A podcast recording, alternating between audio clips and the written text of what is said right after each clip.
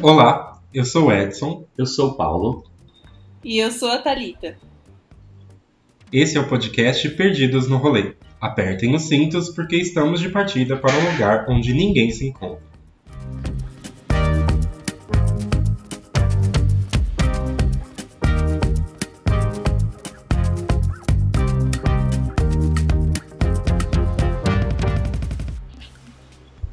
Pessoal, bem-vindos a mais um episódio aqui do Perdidos no Rolê. É, Bem-vindas, pessoas novas que chegaram aqui nessa semana. Sabemos que tem muitas.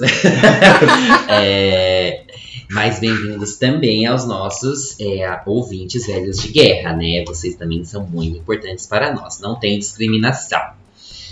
É importantíssimo que vocês nos sigam nas nossas redes, tá bom, gente? É por lá que a gente divulga nossos episódios.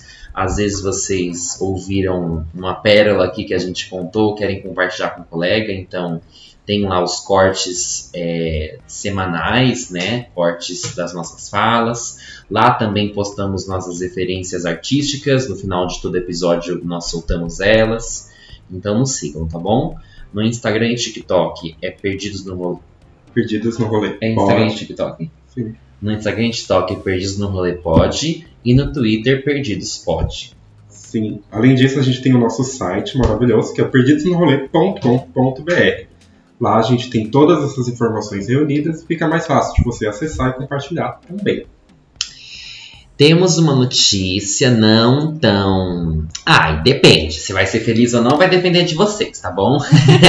Sem julgamentos, É, como vocês vão Sem receber. isso. julgamentos. Exatamente. Pessoal, nós, através de muita discussão e balanço, decidimos é, mudar o nosso formato do Desabafamentos.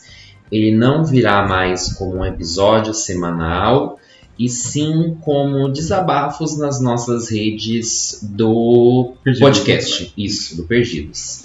Então, nos stories do Instagram, uns videozinhos no, no, TikTok. no TikTok. Uns Twitter Então reclamando.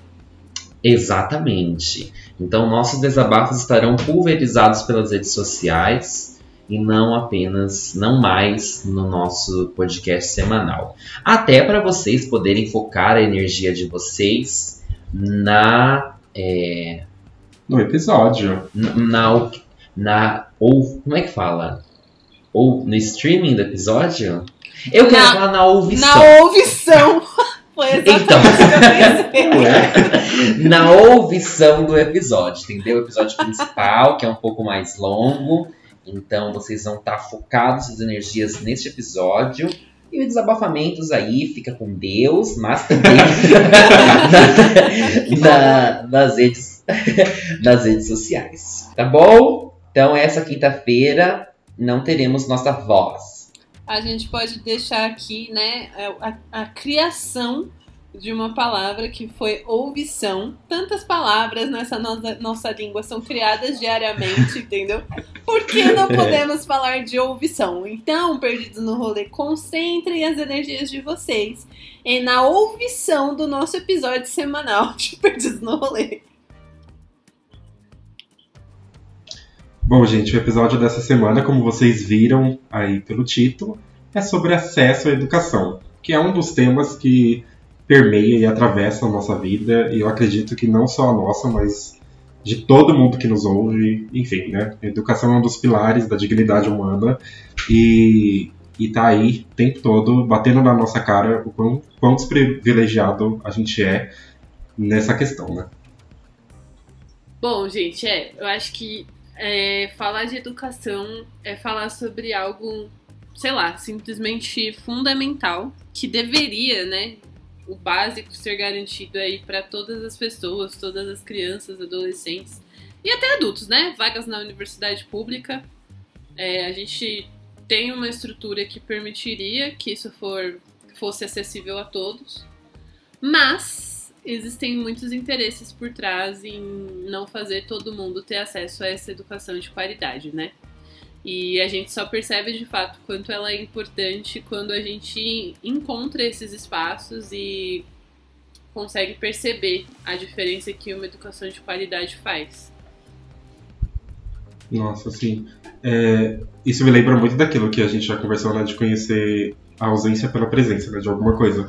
De que, para ter noção de que o ensino, de um modo geral, ele é ruim, a gente teve que ter acesso a um ensino de qualidade, um ensino de qualidade, né? E uma coisa importante falar é que nós três somos militantes de educação popular, tá? A gente tem essa, isso no nosso currículo de que a gente, é, enfim, já fez muitas ações para conseguir pensar e pensar, né, uma educação de qualidade, de como ela pode mudar a vida, assim como mudou a nossa e continua transformando é, em vários sentidos.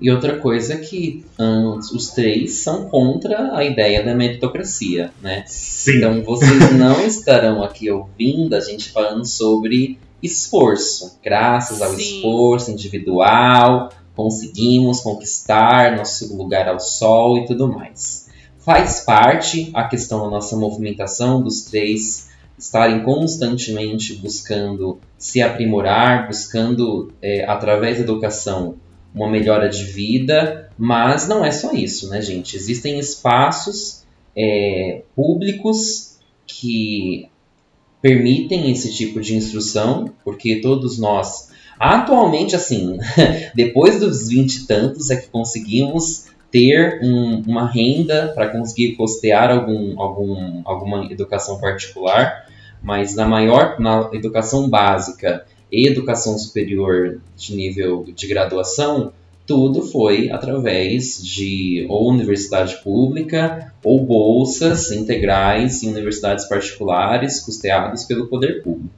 Então tem essa questão né, de ser necessário essa, esse auxílio e tem um fator que é sorte também, gente. passamos aí por vestibulares, passamos por provas, passamos por é, peneiras né, sociais, em que a gente foi alguns alecrins que conseguimos é, passar por essas coisas. E eu acho que uma outra coisa que eu pensei agora que nós três temos é apoio das famílias, né? Uhum. A gente tem por trás, assim, um apoio para a gente prosseguir nesses estudos desde o começo. Então eu lembro muito assim na minha. Ah, Edson, teve a sua mãe, né? É. eu lembro, tipo, lá na minha casa, uma coisa, tipo, só era, era minha mãe que mais incentivava, mas ela incentivava a, a, o estudo, a leitura. Eu acho que isso também contribui, sabe, para essa jornada que eu tenho na educação Uhum. e de ser bem sucedida. Sim, no final Sim. das contas, é, eu acho que é, essas coisas que a gente está falando, elas meio que se, que se unem, né? Quando a gente fala que não é a favor da meritocracia, é justamente, eu acho que, pelo menos na minha trajetória, eu consigo perceber uma coisa de um esforço que não, deve- não é comum. Tipo, não é. Não deveria. é, Eu não deveria ter que ter esse esforço, sabe? Tipo, ele é muito dolorido, ele é muito esforçado, ele é muito suado, e isso não deveria ser comum e nem motivo de orgulho, sabe? Eu acho muito louco a galera que, tipo, fica compartilhando no finado Facebook ou no Instagram mesmo, né? Volta e meia aparece. Ah, pessoa estudou com livros que achou no, li no lixo e entrou numa universidade pública para estudar direito. E, gente, isso só não é bonito, sabe? Não deveria ser é, legal a gente ficar incentivando esses, é, esses discursos de que simplesmente com um esforço diário e constante e quase que sobre-humano de alguém, você consegue conquistar coisas que outras pessoas, assim, dormiram e acordaram tendo, sabe? Acesso à melhor educação, aos melhores espaços, às melhores escolhas.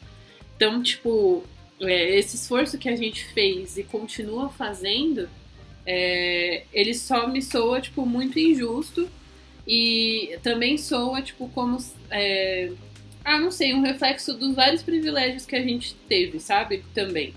Porque eu acho que a gente ter apoio da nossa família é um grande privilégio, sabe? A gente conseguiu ter apoio da família porque num cenário de famílias fudidas, a nossa família era um pouco menos fudida.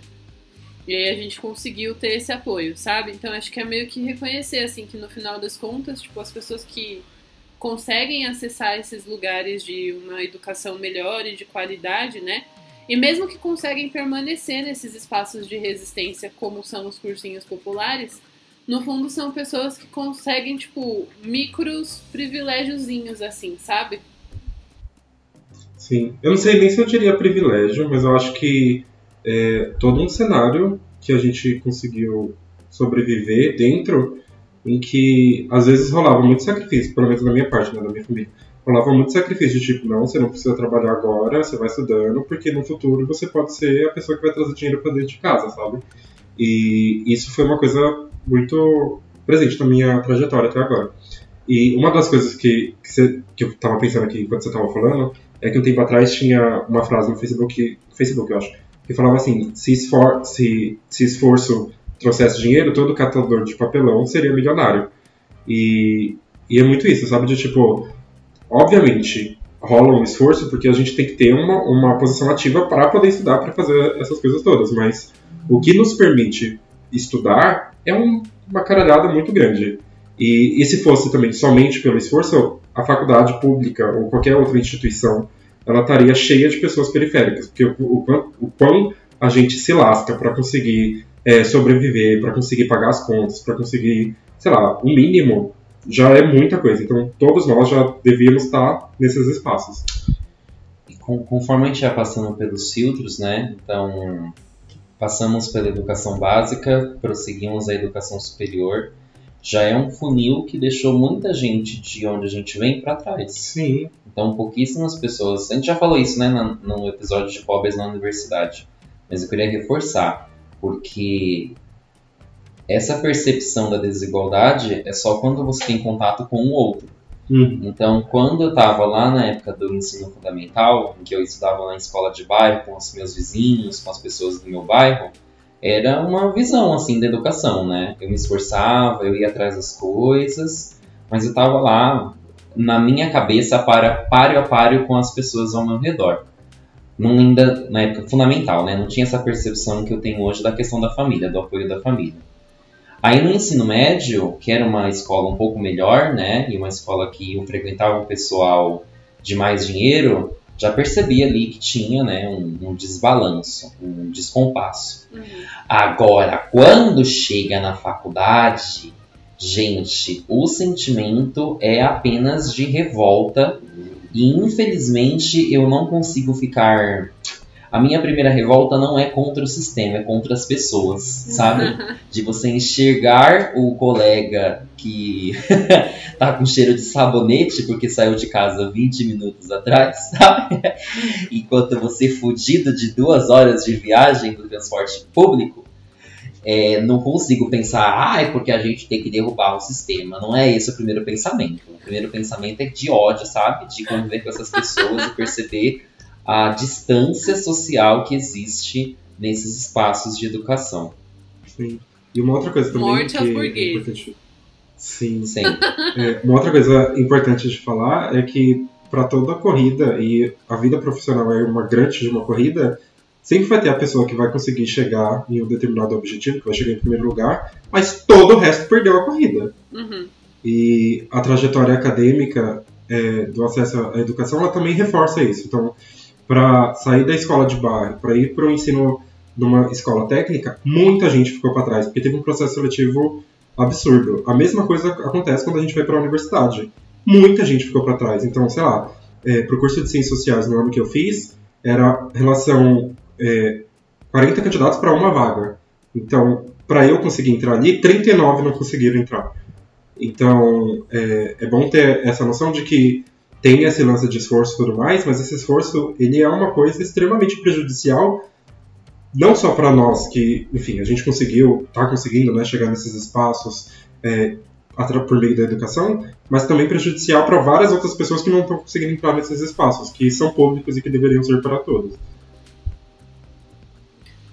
É uma quebra de solidariedade também, Sim, né? é, é literalmente uma subversão do que se prega em tudo, sabe? Na Tipo, lei. Você, É, você passou e aí você não, não tá mais no grupo de origem, sabe? Tipo, você não é mais, Uhum. sei lá, num, um cara de Guaianazes que estudou na escola junto com os colegas. Não, você passou na USP.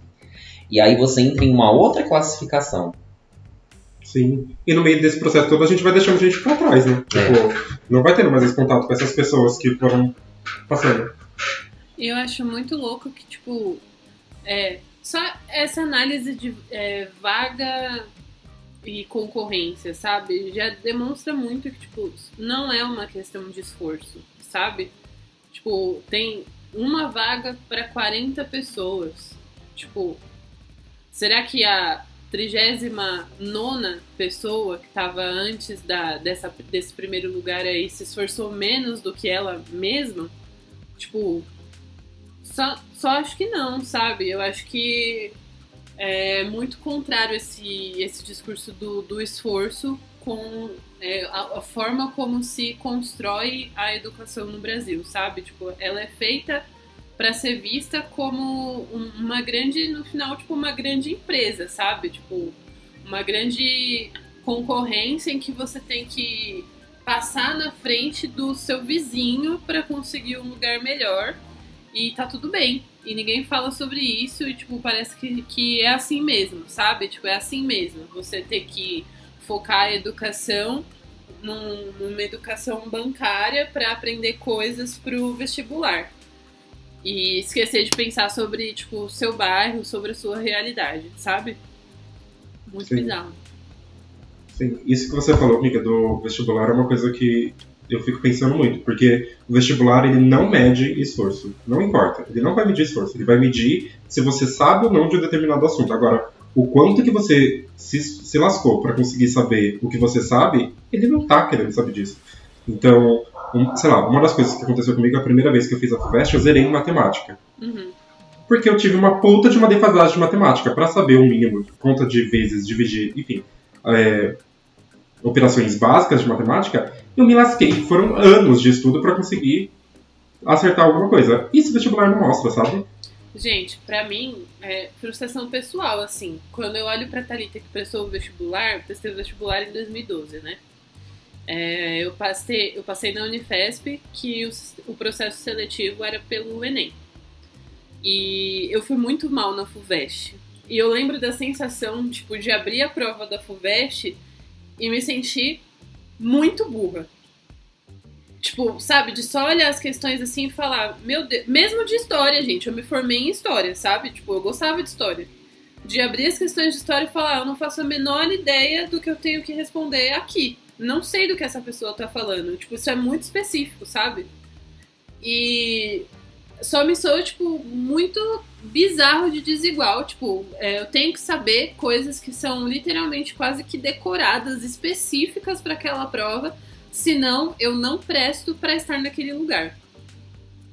E é isso. Tipo, dane-se todo o resto da sua bagagem, todo o resto de quem você é, todo o resto que você aprendeu, carrega, o jeito que você pensa, se posiciona. Você não sabe quem foi o povo que invadiu Roma pela primeira vez. Você não merece estar na USP. Eu acho que desse ponto a gente parte de uma visão muito privilegiada, porque nós três somos educadores, né? Então. Eu sou. já foi, pelo menos. É formado em educação. Então, nós temos essa visão sobre o todo, né? Então, o que significa. Ressignificamos nossa trajetória dentro da universidade, dentro da educação, é, para pensar esses momentos de, de, de virada, né? Do que a partir daqui significou para a gente ocupar aquele espaço. Mas acho que é importante falar também das experiências que não são as traumáticas de educação. É, e pensando também do lugar de onde a gente veio, né, da periferia, de observar que nesses espaços é possível construir é, tipos de educação que não tem como o foco principal, tipo, que não estão buscando isso, sabe? Essa competição, essa deixar pessoas para trás é possível construir um tipo de educação, seja em qual nível for, sabe? No nível da sala de aula, no nível de uma organização, no nível de um diálogo que construa para além disso, né? Do, dos nossos ideais de educação mesmo, do que significa de formação de pessoas, de desenvolvimento de, de ideias e mentalidades. Desenvolva. É. Não, eu acho que... tipo cursinho. É, então, eu acho que é, foi um pouco de sorte, né? Igual a gente já falou aqui. Mas eu acho que esses espaços de, de resistência mesmo, sabe? Que, tipo, os lugares por onde eu passei é, de periferia foram construindo, sabe? É, eu acho que eu só consegui ter noção de que o problema não era eu, que não era uma questão de esforço, é, nos cursinhos populares que eu passei como aluna e como professora depois, né? Que no fundo, tipo, é, geralmente esses cursinhos populares têm essa é, essa cara, né, essa roupagem de ser para preparar a periferia para o vestibular, mas ele sempre vem cercado de outras discussões que passam essa coisa do vestibular, né? Então é você, tipo, beleza, você quer prestar a prova do vestibular?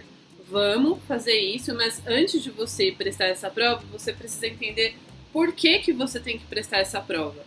E por que, que você está precisando fazer um cursinho? E esse cursinho é popular. E não é um cursinho da Objetivo, do Ângulo. Não é um cursinho pago. E por que, que tem gente que está fazendo cursinho todo santo dia, o dia inteiro, e você não tá? Sabe? Então, tipo, são é, essas várias coisas que te colocam no lugar do mundo e que, de certa forma, sei lá, a minha sensação, tanto como aluna quanto é, professora do, do, do Educar-se, é de ter um amparo, sabe? O Educar-se, gente, era o nome do cursinho que a gente fazia parte. é, era essa sensação de, de amparo mesmo, sabe? De tipo, é, tem mais gente comigo nessa corrida em que eles não são meus inimigos. Meus inimigos são outras pessoas. São esses alunos aí do objetivo, do ângulo e tal, que têm uma vida privilegiada. Não é o cara que tá sentado aqui comigo vendo aula o dia inteiro, um fudido igual eu, no sábado das 8 às 18, assistindo aula, entendeu? Esse não é meu, meu inimigo, ele é meu amparo. Se ele passar, muito foda. Se eu não passar, no que vem a gente tenta de novo. Mas o problema não sou eu, sabe? Acho que isso pra mim foi muito fundamental. Nossa, no primeiro cursinho popular que eu fui, eu lembro muito bem da, da aula inaugural desse cursinho. O qual não citaremos nome por não, questões legais. Não quero processo, entendeu? Não tem necessidade. Pois é temos tretas aí com essa instituição. Mas lembro muito da aula. Assim? mas eu lembro, eu lembro muito da aula inaugural em que a coordenadora lá do cursinho, ela falou que não era um cursinho pré-vestibular, era um cursinho pré-universitário que preparava os alunos para a vida em uma universidade e, e na época eu não entendi, né? De tipo, Amor o que isso É, mas hoje entendo, né, que tipo, é também a minha filosofia quando eu vou entrar em sala de aula, né? Não é preparar os alunos para o vestibular, preparar os alunos para uma prova.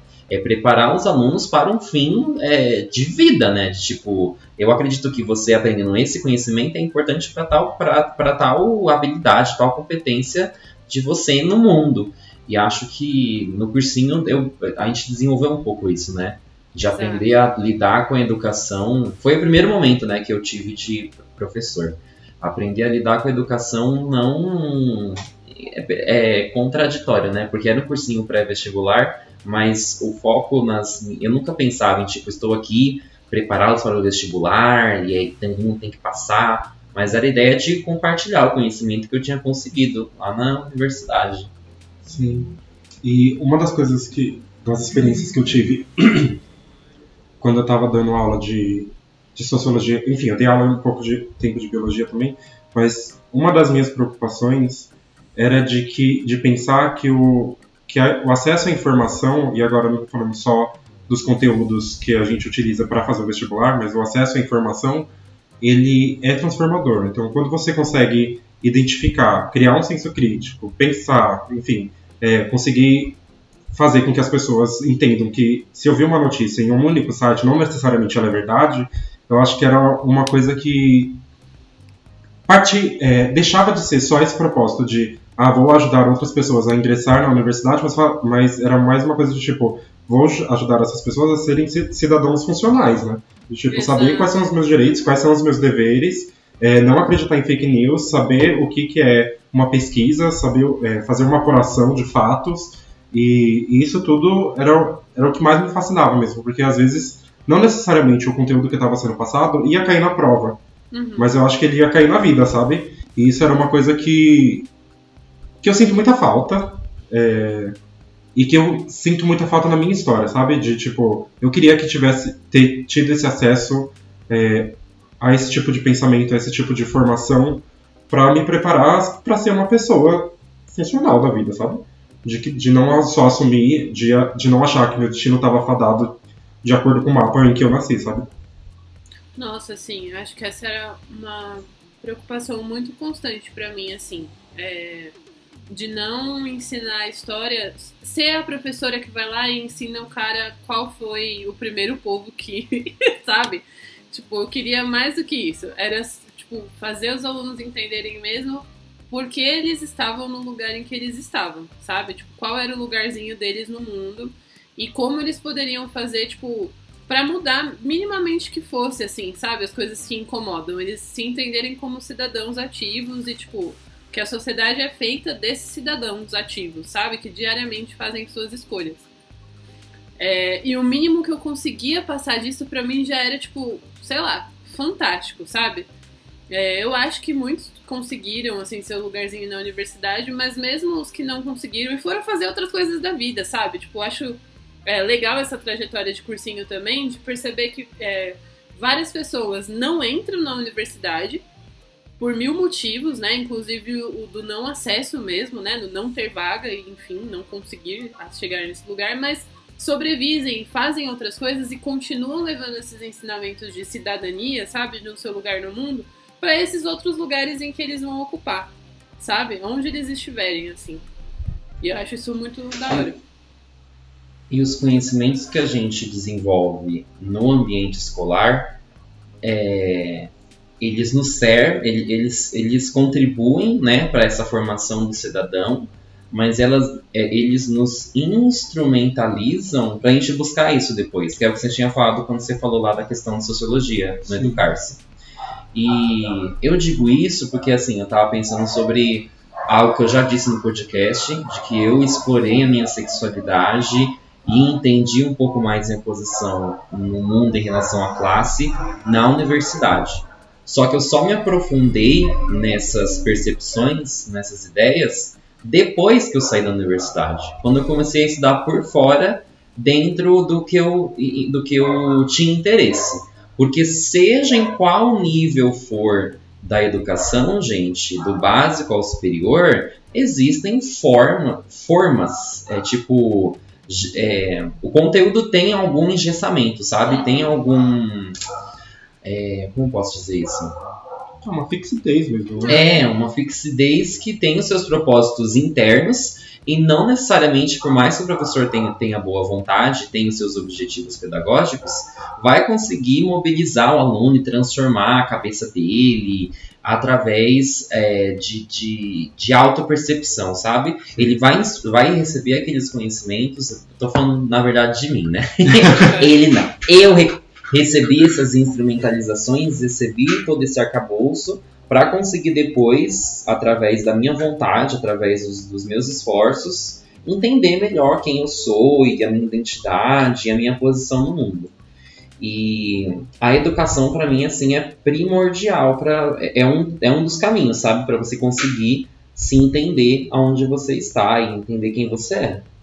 Eu tenho minhas críticas a isso que você falou, porque eu não vejo no ensino básico, que é o que todos nós temos que fazer, um espaço para o desenvolvimento do pensamento crítico. Eu acho que, que deixa muito a desejar, primeiro, por uma defasagem, porque, enfim, a gente vive num sistema político, principalmente nos últimos três anos, e de puro sucateamento da educação, em que a gente não pode falar absolutamente nada, porque é tudo é, pensa, é, ideologias. E vai Enfim. piorar, viu? O novo ensino Isso, médio tá é. aí para piorar.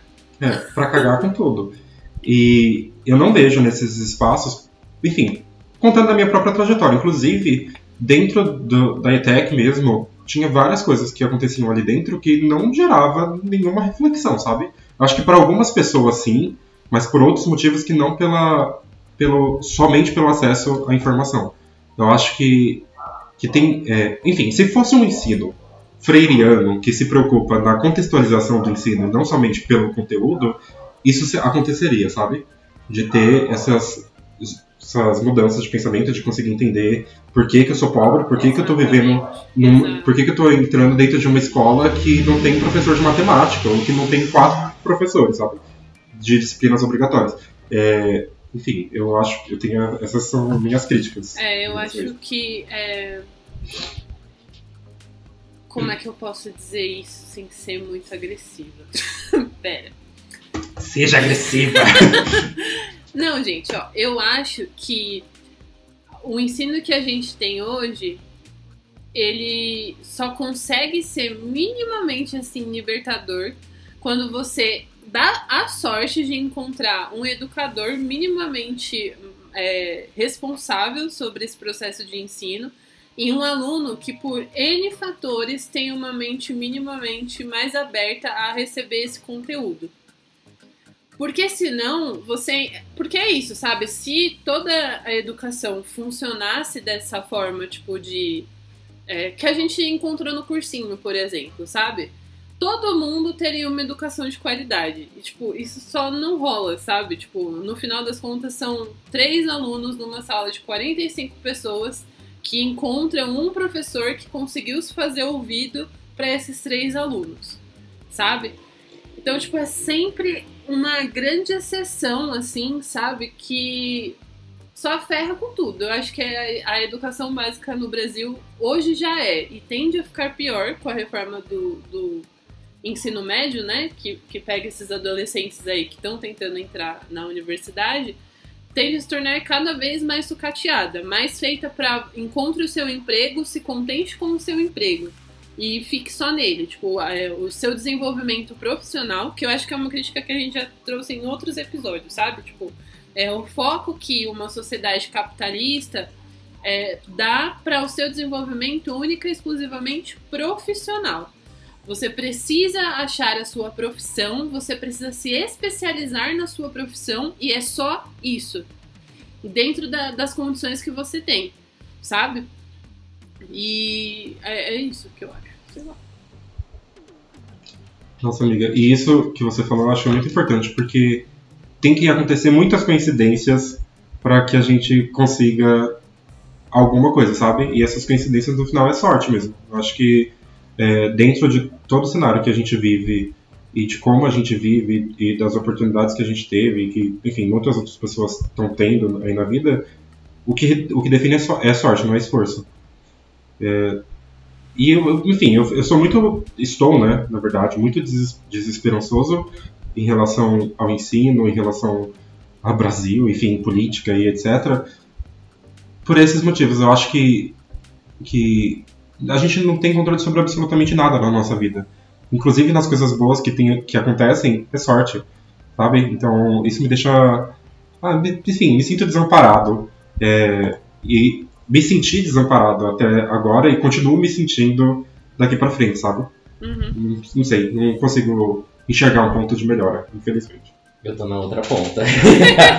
Porque eu vejo que a gente não tem. É muita sorte, que a gente não tem controle mas é, eu vejo os impactos que a gente não sabe que causa, uhum. sabe? Ah, isso também. E, assim, como educador para mim é muito claro, de tipo um aluno me procurar anos depois, ah, já tô na cidade, gente. Ai, meu Deus. Anos depois. Os cabelos muito brancos. tempo depois. já tenho. e já tenho. E falar, nossa, professor, tal coisa que aconteceu, tal palavra que você disse, tal atividade que rolou, me marcou de tal forma. E é isso que eu falei de instrumentalização. Não tipo, olha, o aluno conseguiu sentar na cadeira, entender as revoluções inglesas e a partir disso o aluno aprendeu isso e agora ele usa isso na vida dele. Não, mano, é tipo assim, um, uma, uma, isso de, de Paulo Freire mesmo. Uma atitude, um posicionamento que você teve na posição de educador e isso mobilizou o aluno de alguma forma. Isso mobilizou a turma de alguma forma, sabe? E isso é imprevisível. É tipo assim. Por isso que eu falo, gente, quando você toma com conhecimento da, do poder da educação, é algo esmagador. Porque toda vez que eu entro em sala de aula, eu penso, meu Deus, uhum. que grande responsabilidade. Porque muita coisa ali pode ser dita, muita coisa pode acontecer. E pode ser interpretado de várias maneiras. Tem o lado negativo, de tipo, tudo dá errado. de tudo assim, assim, é, causar é, traumas na vida das pessoas, como tem capacidade de transformar, sabe? De mudar a vida deles para sempre. Sim. E para mim foi isso na universidade. Minha experiência teve os traumas, teve as, a raiva das pessoas que viviam, que, que frequentavam o curso comigo, Mas teve uma instrumentalização que mudou minha vida completamente. De eu hum, é, saber me posicionar na minha vida de uma forma que eu não conseguiria se não fosse por. Que eu não, não sei se eu conseguiria se não fosse por esse meio. Eu também acho. Assim, é que esse podcast está sendo gravado num dia que estou um pouco amarga. Mas é, eu acho que é isso, né? Eu acho que quando a gente escolhe o caminho da educação, é, o caminho da sala de aula, do ser professor, né? De trabalhar diretamente ali com o desenrolar da educação, é, a gente se coloca nesse lugar de ser a. querer ser a sorte de alguém, sabe? Tipo, eu quero que alguém cruze o meu caminho como aluno e que sejam meus alunos, porque eu acho que minimamente eu posso influenciar de uma forma positiva, sabe? Nesse espaço que a escola é, de socialização mesmo, né? Porque a escola tem toda essa coisa de. É... Calma, também é uma forma de socializar uma pessoa quando você tenta transmitir conteúdo à torta e direito e só ensinar coisas para ele memorizar e repetir por aí afora, né? E aí, quando você pega esse espaço de socialização que é imaginado para ser dessa forma e transforma numa outra coisa, mesmo que seja nisso que o Paulo estava falando, né? Às vezes não é nem a aula em si, não é você ensinando a Revolução Francesa. É o jeito que você, tipo, conduz a aula, sei lá, a participação que um aluno teve, né? O não ser é, rechaçado quando traz alguma opinião, algum posicionamento, alguma coisa. É, só isso já é o suficiente para você. Só isso, não que seja pouca coisa, né? Mas, tipo, essas micro coisas assim que acontecem e que impactam positivamente na vida de alguém que talvez, tipo, faça diferença para sempre. E eu sou, tipo, tenho plena consciência que, tipo, o lugar que eu ocupo hoje também foram desses encontros, sabe? Desses bons encontros que eu tive com educadores que acreditavam na educação e que viam potencial numa sala de aula que outras pessoas olhavam e viam só caos e destruição, sabe? Nossa, sim, sim. É, eu, eu, sou, enfim, eu, é, minha trajetória acadêmica é muito confusa, né? Enfim, já expliquei em outros podcasts, vou escutar. é, e eu fui muito eu fui uma pessoa muito influenciada por professores ao longo da minha vida. Ao mesmo tempo que eu percebo hoje em dia muitos anos depois que eu já me formei no ensino médio, de que eu era uma pessoa extremamente carente no meio desses processos e eu era muito perseguido em vários sentidos, enfim, né? Essa, essa questão de raça, classe atravessando a gente o tempo todo. Sexualidade. Sexualidade, enfim, etc. E quando algum professor ele era humano, eu já achava, é, já sentia que eu tinha todo o apoio do mundo naquilo. Então, é, minha trajetória em biologia, por exemplo, ela foi muito direcionada por dois professores que eu tive, um de ciências e um de biologia, que eram pessoas que se importavam minimamente com os alunos. E isso foi uma coisa que, que me levou para esse caminho de, ah, vou seguir biologia, sendo que não era uma coisa que eu queria para minha vida, sabe? Uhum. E ao mesmo tempo que, que eu sou muito grato por isso, porque isso me moldou quando eu estava dando essas aulas, como uma pessoa que se preocupava. E hoje em dia eu percebo muito isso em mim, de ter essa responsabilidade daquilo que eu falo, porque, enfim, viver a vida é também trocar experiências, trocar informações o tempo todo. E ter essa preocupação de ter tato na hora de passar o conteúdo ou passar uma informação, qualquer que seja, sobre, sei lá, fazer um bolo ou alguma coisa do tipo, passar isso com. com como que eu posso falar? Com Humanidade, carinho, sei lá. Com humanidade, humanidade. com humanidade mesmo, sabe? E, e, de passar isso com interesse mesmo, de falar, tipo, qual é a sua dúvida? Ah, não consegui, não estou conseguindo fazer esse bolo, meu bolo sempre sola. Vamos lá, pensar no que você está fazendo, enfim, ter essa preocupação de, de entender o outro uhum. de uma maneira mais integral, sabe? Integral, não sei se, se, se é essa palavra, mas, tipo, de tentar entender o outro nas suas, nas suas características. Então, é, só pra eu não perder o raciocínio aqui rapidinho. Eu acho que vale a pena frisar também que isso que a gente faz também é um espaço de resistência. Por quê? Ao mesmo tempo que a gente faz tudo isso, a gente não é valorizado enquanto profissional da educação. Professor no Brasil recebe um salário de merda. Professor de escola particular pequena recebe muito pouco também. É, então, tudo isso é um espaço de resistência, sabe? De você saber que você está é, caminhando a passos ali curtinhos, fazendo esse impacto na vida das pessoas, mas ali tomando várias porradas na, nas costas também. E às vezes literalmente, porque o professor faz greve, vai lá para frente da Câmara Municipal tomar porrada da polícia.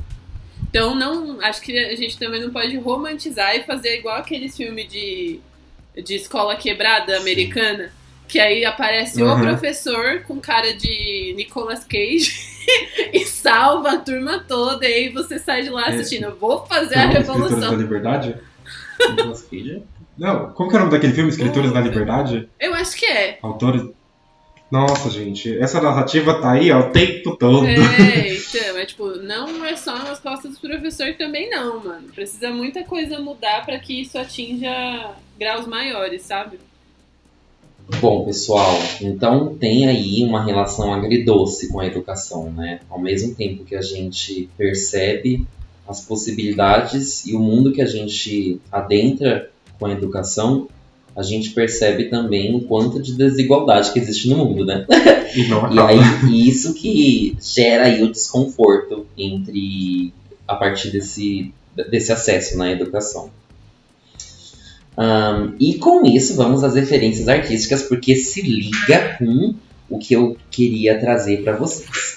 Lembrando para os nossos ouvintes, ou apresentando pela primeira vez, né, para quem chegou aqui neste episódio, esse é o momento do episódio que a gente compartilha as referências de arte que nós pensamos relacionados a este tema.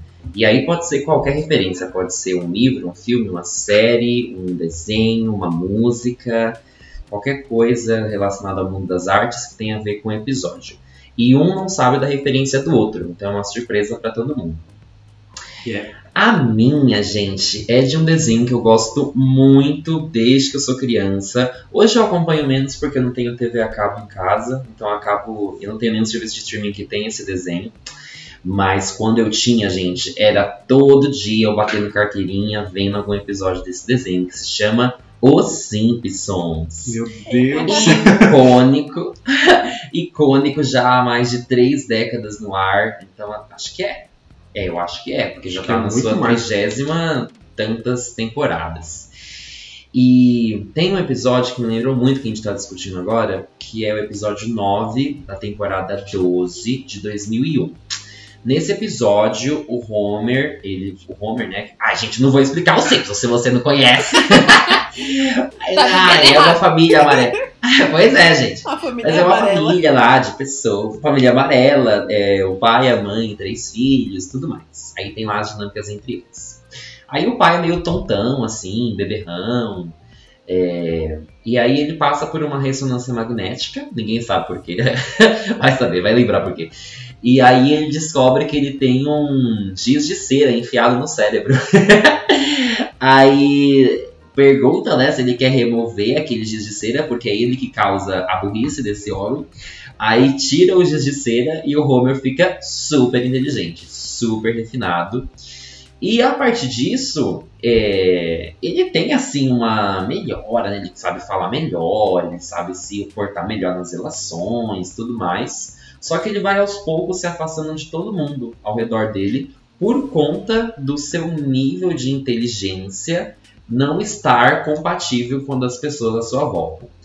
Esse, essa família, né, o pai, a mãe e três filhos, tem uma filha que é a filha prodígio, que é a Lisa, que ela é muito inteligente, toda das artes, toda da, da literatura, dos estudos, e ela ama esse pai que agora é inteligente, que agora consegue se relacionar com ela. Só que ela percebe que ele só se relaciona com ela agora, que todo mundo o resto ele se afastou. Até que chega no final do episódio e ela é, sugere, né? Ela indica que é melhor que ele coloque novamente o giz de cera no cérebro e ele fique novamente burro, porque assim ele era feliz. E assim acaba o episódio. Eita porra. O que, que eu quero o que, que eu quero dizer com isso, né? Eu, eu já falei no episódio passado sobre a questão das amizades, de que eu demorei muito para fazer amizades é, verdadeiras, significativas, e que eu gosto muito do que eu tenho hoje, em relação a essas amizades, mas as pessoas da minha família, das meus tempos de escola, ensino fundamental, ensino médio, vizinhos, com eles eu não consegui estabelecer relações, tinham questões outras, né? Mas tinha, eu acho que também o acesso à educação, ele atravessa essas relações. A partir do momento que você passa por isso, que você tem acesso a essas coisas, que você começa a frequentar outros espaços e começa a ter conhecimento, você meio que se afasta das pessoas que não tiveram essas oportunidades. Porque a vida leva para isso, sabe? Os locais que a gente ocupa, as coisas de cultura que a gente consome e ó, o lugar onde a gente trabalha também, tudo isso afasta essas pessoas.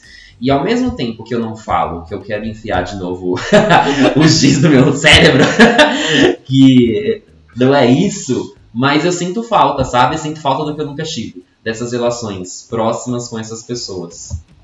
E não sei, esse episódio me lembrou isso. Nossa, isso que você tava, tava falando, me... enfim, né? É que a gente é, vai se construindo, né? Quando, conforme a gente vai acessando é, o ensino, de uma maneira que, que não tem volta, né? Então, tipo, não tem como eu desaprender algo. É, não tem como eu desaprender a, a, enxergar o mundo da maneira como eu passei anos construindo essa visão. Então, não tem muito isso. Eu acho que é, é, é um desencantamento mesmo que a gente vai perdendo, de que as coisas parecem que se complex, complexificam, parece que as relações elas deixam de fazer sentido e enfim, né? Parece que o que se tinha é muito distante, tudo fica muito longe, não faz mais sentido. E eu percebo isso também comigo de, de que hoje em dia eu tenho muita dificuldade de, de ter, manter relações ou conversar com amigos do passado ou com, com pessoal, pessoas da minha família, sabe? De que, enfim, precisa de um esforço muito grande de, das vezes, de, de compreender ou de me fazer ser compreendido. E, enfim, é isso. Ah, gente, é, eu acho que eu entendo a sensação, ao mesmo tempo que, para mim, é, é, eu me sinto meio que, talvez, a Lisa, sabe? De tipo, porque no fundo eu sempre me senti meio deslocada, assim. E aí eu acho que ao longo Não, da... a Lisa rainha, Thalita. To, todos nós relacionamos com a Lisa. e aí eu acho a vegana, defensora dos é, animais. É, perfeito. E aí eu acho que, tipo, ao longo da vida eu fui encontrando lugares que eu fui me encaixando melhor do que esses espaços. Porque, no fundo, eu nunca me encaixei nesses espaços, sabe? Tipo, dos amigos do... Por mil motivos, né? Que a gente já, já falou em outros podcasts é, dos amigos do bairro, das, dos amigos da, da escola, desses vários lugares assim, eu nunca consegui me encaixar direito. Então, pra mim é como se, tipo, não tivesse opção de enfiar o giz de cera, porque o giz de cera veio desajustado, sabe? Tipo, era pra caber e não cabe. e aí eu fico só muito deslocada mesmo. Nesses espaços todos, assim, sabe? Sim. Amiga, mas isso que você tá falando também, eu, eu, eu, sinto isso. Eu acho que eu sempre fui deslocado, mas eu acho que ainda assim tinha. É, tinha uma facilidade, sabe? Dessa coisa de, ah, é família. Uhum. Pelo menos com, com família, sabe? De ter essa coisa de, ah, é família, vamos lá, vamos conversar, vamos viver na casa de fulano, na casa de Beltrano. E por aí vai. Mas eu acho que comigo, pelo menos, foi esse movimento de tinha essa proximidade e conforme a vida foi acontecendo, teve esse afastamento. E eu acho que um dos motivos pelo menos para mim, foi isso, de acesso à informação e de às vezes não, é, por meio desse acesso, ouvir muita merda e falar, tipo assim, não concordo e isso gerar atritos e por aí vai, sabe? Eu não, sei, eu não sei vocês, mas eu me sinto culpado, sabe? De algum ah, nível. Nem que isso aconteceu. E o Homer, quando ele enfia o giz de volta, não tem nenhuma culpa, entendeu? é como se esse período de inteligência nunca tivesse existido. Entendi. E e é isso, sabe? Acho que esse, esse, esse sentimento de culpa do, de, do, do afastamento que sempre existiu, acho que ele me, me retoma, assim. Tá bom. é que eu, eu não sei se eu me sinto culpada, porque ao mesmo tempo que eu acho que eu me esforcei durante muito tempo para que essa proximidade, a minha vivência, né, com a, com, essa, com a minha família existisse. E aí eu nunca senti esse esforço de volta, sabe? Não dos parentes próximos, assim, porque eu acho que os parentes mais próximos é, é um esforço meio mútuo, sabe? Tipo, eles abrem mão de umas coisas ali, eu abro mão de umas coisas aqui e a gente convive. Mas dos parentes que. É, mais, tipo, sei lá, tio, prima, que eu era muito mais próxima quando eu era menor, é, eu nunca senti que esse esforço era recíproco, sabe? De tipo, eu abrir mão de umas coisas, você abre mão de umas coisas aí, e aí a gente toma uma cerveja no final de semana e faz um churrascão em família. É, sempre, é, sempre me doía muito, sabe? Era sempre eu que tinha que engolir é, meus tios sendo machista ou comentando o corpo das minhas primas.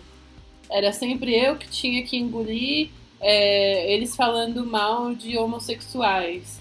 E não tinha um espaço de, peraí, tio, você não pode falar assim porque está me ofendendo, sabe? Não, não tinha isso. Era um respeito ao seu tio que ele é mais velho, sabe o que tá falando. Então, eu não, acho que eu se você pensa. Num lugar. Se você pensa. O quê? não, continua, desculpa. Eu... Não, pode continuar, desculpa. É, não sei, eu acho que eu só achei um lugar confortável, sabe? Em que eu vejo eles às vezes e isso não me machuca e não machuca eles também. E tá tudo bem. Eles continuam fazendo a cervejada maluca lá deles, falando coisas bizarras, e eu não vou no churrasco.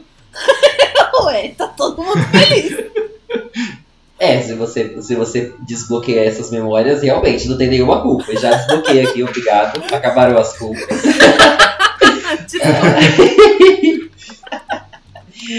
o giz de cera continua intacto aqui, tá Ai, meu Deus, desculpa. Agora quem vai? Gente, eu queria roubar um pouquinho e trazer duas referências que fazem muito sentido pra cá. E já pode, é, gente... trazer duas? Eu não sei, não tinha essa regra, então trouxe. É... Tem uma música, é, são duas músicas, tá? Uma é do Thiago El Ninho, que é um rapper, ele é pedagogo, e se eu não me engano ele é daqui de São Paulo, e ele tem uma música que se chama Pedagoginga, que dessa música ele, ele fala basicamente sobre o sistema de ensino e de como ele é fudido e caga para o ensino de, de, pessoas negras, etc. É, ele fala, é, num pedaço da música, ele fala assim: Alforriaram o nosso corpo, mas deixaram as mentes na prisão. Não, abre logo a porra do cofre. Não tô falando de dinheiro, eu tô falando de conhecimento. Eu não quero mais estudar na sua escola, que não conta minha história, na verdade me mata por dentro. Me alimento da sabedoria de entidades de terreiro, sou guerreiro de falante, falange, de Ogum, zum zum zum, capoeira mata um, mata mil, pedagogia na troca de informação. E essa música, eu vou falar primeiro dela, depois eu falo outra.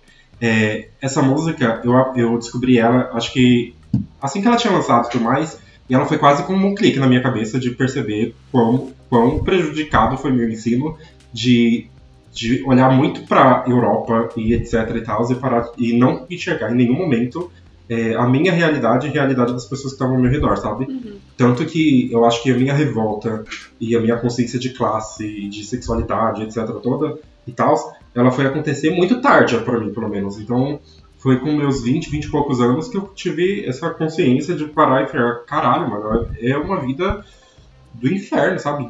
De muitas injustiças e muitas angústias que que poderiam ter sido me explicadas de alguma forma. Uhum. É, enfim, essa música é isso. Agora, a outra música é da Larissa Luz, que se chama Território Conquistado. Ela não está falando de educação, mas ela fala num, numa música assim. É, nem vem como quem quer fazer de mim ninguém. Eu sou uma mulher, livre da cena e da obsessão. Eu sou o que eu quiser. Decisão é consequência. E se te assusta a minha aparência, boto fogo no olhar. E acendo minha consciência, jogo para ganhar. Não sou cliente da anulação, não consumo veneno, não transo ilusão. E abasteço de argumento, conteúdo e munição. Miro e sigo, me olho no espelho e digo: não é meu inimigo, não te quero domado, não te quero contigo. E por aí vai. É, essa música também, eu, eu trouxe ela para pensar também que muitas vezes, pelo menos para mim, eu não me enxergava nesse lugar como uma pessoa que poderia ingressar numa universidade, que poderia estar é, sonhar mesmo, de, de poder querer as coisas e etc. E, e essa frase para mim de conteúdo é munição, é, conhecimento é munição, ela ressoa muito na minha cabeça em diversos momentos, sabe? De tipo, de parar para pensar que eu tenho conhecimento, eu tenho a possibilidade de trabalhar com esse conhecimento de diversas formas e que ele é um instrumento para que eu possa viver minha vida, para que eu possa fazer é, as minhas coisas. Uma outra coisa que eu pensei ouvindo esse trecho da música é esse momento que ela fala sobre olhar no espelho e não ver um inimigo. Te quero de, la de, do meu lado, te quero comigo. Eu te quero dominado, te quero contigo. É, ela não, não se anula nesse processo, né? Então ela quer tudo aquilo que ela tá querendo, ela quer o que ela merece e ela quer enquanto ela é ela mesma, sabe? Não se deixa para trás. E poderosíssimo. Uma outra parte da música, que é a parte que a Elza Soares canta, ela fala assim: Ocupamos nosso espaço, cada passo um pedaço, agora traço uma memória que eu sempre serei. Falo eu, falo eu porque sou nós. Grito de entranhas, ímpeto feroz. Ai, gente, tô chorando um pouquinho porque eu amava a Elza Soares. Uhum. É, afastando atitude atroz, partindo para cima o algoz. Para quem não conhece respeito, eu sou um perigo. Me olho no espelho e digo que eu é meu inimigo. Ai, meu Deus. Elza Soares, socorro. Ai, gente, desculpa. É, é que essa música aqui, ela foi. Hum, eu descobri ela num momento de muita fragilidade da minha vida. E, e é isso. Continua aí. Ai, gente, que maravilhoso. É, eu acho que tem muito a ver com ah, protagonismo mesmo, né? Se enxergar nas coisas e assumir o seu lugar e, tipo, e isso na educação ou em qualquer outro lugar é muito fundamental, sabe? Você conseguir se enxergar num espaço e como pertencente a ele, sabe? E parte de um processo mesmo, e não só alguém que recebe coisas e aceita, sei lá uma engrenagem na máquina, né, Thalissa? Que não tem personalidade, que não faz. Só tá ali cumprindo uma função, só tá ali sendo passivo. Exato. E as referências que o Edson trouxe me, me trazem muito isso, de tipo, a educação é um instrumento para eu me tornar quem sou.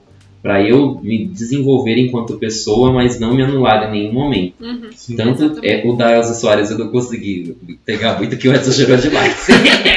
mas o da Larissa Luz e do Thiago Elinho me lembrou muito isso. Sim. Tipo, é, me apropria dessa educação para mim e pros meus. Sim, e uma coisa que eu gosto muito dessa música da, da Larissa com a, com a Elsa é que ela traz muito essa, essa ideia de que de militância mesmo, de perceber que a gente é exceção, mas eu, eu queria ser a regra. Exato. Então, essa parte de falo eu porque sou nós, me traz muito essa, essa coisa de tipo, caralho, mano, eu cheguei até aqui e eu sei que eu posso não fazer muita mudança nas estruturas, etc., mas é, a minha história até esse momento, ela pode servir para outras pessoas e, enfim, mesmo que eu vire estatística de tipo, ah, um aluno PPI de, é, de periferia e etc., a mais que ingressou no ensino superior ou que passou por, pelos espaços que eu passei, ainda assim é importante, sabe? Porque a gente sabe o quão, quão fodido é a nossa trajetória e o quanto que a gente se lascou para conseguir chegar até onde a gente chegou. E, e é muito doloroso esse processo todo. Gente, eu só queria dizer que eu li aqui a parte aqui da música da Elsa e comecei a chorar também. Ai, meu Deus.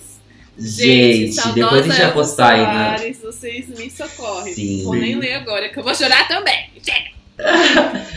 Porque, pra quem não sabe, a Elsa morreu, né? E assim, esse, esse trecho que ela canta nessa música se torna quase um. Quase uma oração, patrimônio, né? Não, patrimônio, sabe? Tipo, você olha pra essa música e fala, mano, ela cantou isso daí, olha a vida dela. Né? Sim, é, sim. Ai, meu Deus, não vou olhar agora, gente. Eu vou ouvir depois que vocês pararem de gravar. pra mim não vai dar. É... Ouçam a música, gente. Território Conquistado, é, Larissa Luz e Elza Soares. Ai, bicho. Bom, a minha referência cultural dessa semana, é, eu usei essa referência, não essa referência especificamente, no podcast que a gente gravou como convidados especiais. Em breve aparecerá por aí. É, mas é uma série que eu gosto muito, é, que se chama Merli. Ela está, ou estava, espero que ainda esteja, na, na Netflix. E ela é uma série de 2015. E eu vou explicar porque eu gosto muito dessa série quando eu penso em acesso à educação. É, ela se passa nesse trejeito que a gente criticou aí no podcast de uma escola meio problemática, de uma sala de aula meio problemática, né? De alunos que são não são muito violentos, mas tem aquelas situações cotidianas de bullying, sabe? Muito comuns em escola assim, é, em que ninguém de fato interfere e chega um novo professor de filosofia nessa escola e ele faz um movimento que para mim é muito fundamental, assim, que é fazer os alunos ocuparem os vários espaços que essa escola fornece. Então ele pega esses alunos e ele leva os alunos para ter aula de filosofia na cozinha da escola, por exemplo, onde as cozinheiras preparam as merendas que eles comem na hora do intervalo. É, eles pe ele pega a turma e leva esse. Nossa, agora tá um barulho eterno de sirene. Vocês estão ouvindo também? Só um pouquinho. Deixa ela passar, pera. Parece umas gotas. É, um pouquinho. Passou. Passou, amiga. É, pega os alunos e leva os alunos para o pátio do colégio. Faz uma aula nesse pátio do colégio. E aí, com essas discussões que ele vai trazendo, né? E outra parte muito importante que me, me deixa muito tocada é que ele faz as discussões filosóficas, né? Sobre Platão, Aristóteles, lá, os, os filósofos, tudo, partindo de situações do cotidiano dos alunos, sabe? De perguntas muito primordiais que qualquer adolescente faz para si mesmo, assim, diante do espelho. E isso vai fazendo com que os alunos comecem a pensar não só eles mesmos, mas as relações que eles estabelecem entre si, sabe? Essas situações de microviolências, é, essas situações de, de, cotidiano, assim, que para eles era comum. É, eles começam a repensar quando eles conseguem vivenciar esse espaço escolar e esse grupo de pessoas que, que estão juntos ali enquanto uma engrenagem só, sabe? Tipo, eles conseguem se perceber. E é muito. Me mexeu muito essa série assim, da forma como ele constrói. E outra coisa que me chamou muita atenção na série é o quanto, quando ele começa a fazer esse movimento, né? Ele é um professor novo, tal, acabou de chegar na escola. Quanto esse movimento soa estranho para os outros corpos escolares, sabe? Então a diretora da escola fica meio puta assim com ele, de tipo, mano, está tirando os alunos de dentro da sala de aula. Imagina se todos os professores da escola decidem fazer isso também. É, ou, tipo, os outros professores de olhar ele como o estranho, sabe? Tipo, ah, lá o professor que quer ser o diferentão e que quer parar de escrever o conteúdo na lousa, sabe? E, tipo, é, todas essas situações, assim, de estranhamento que vão fazendo a escola se perceber também de outra forma, sabe? Então essa série é muito importante para mim porque eu acho que ela passa por lugares que eu acho que tipo a educação deveria passar e não ser estranho, sabe? É isso. Nossa, amiga, eu acho isso muito fascinante agora que eu estou recuperado. é, eu acho isso muito.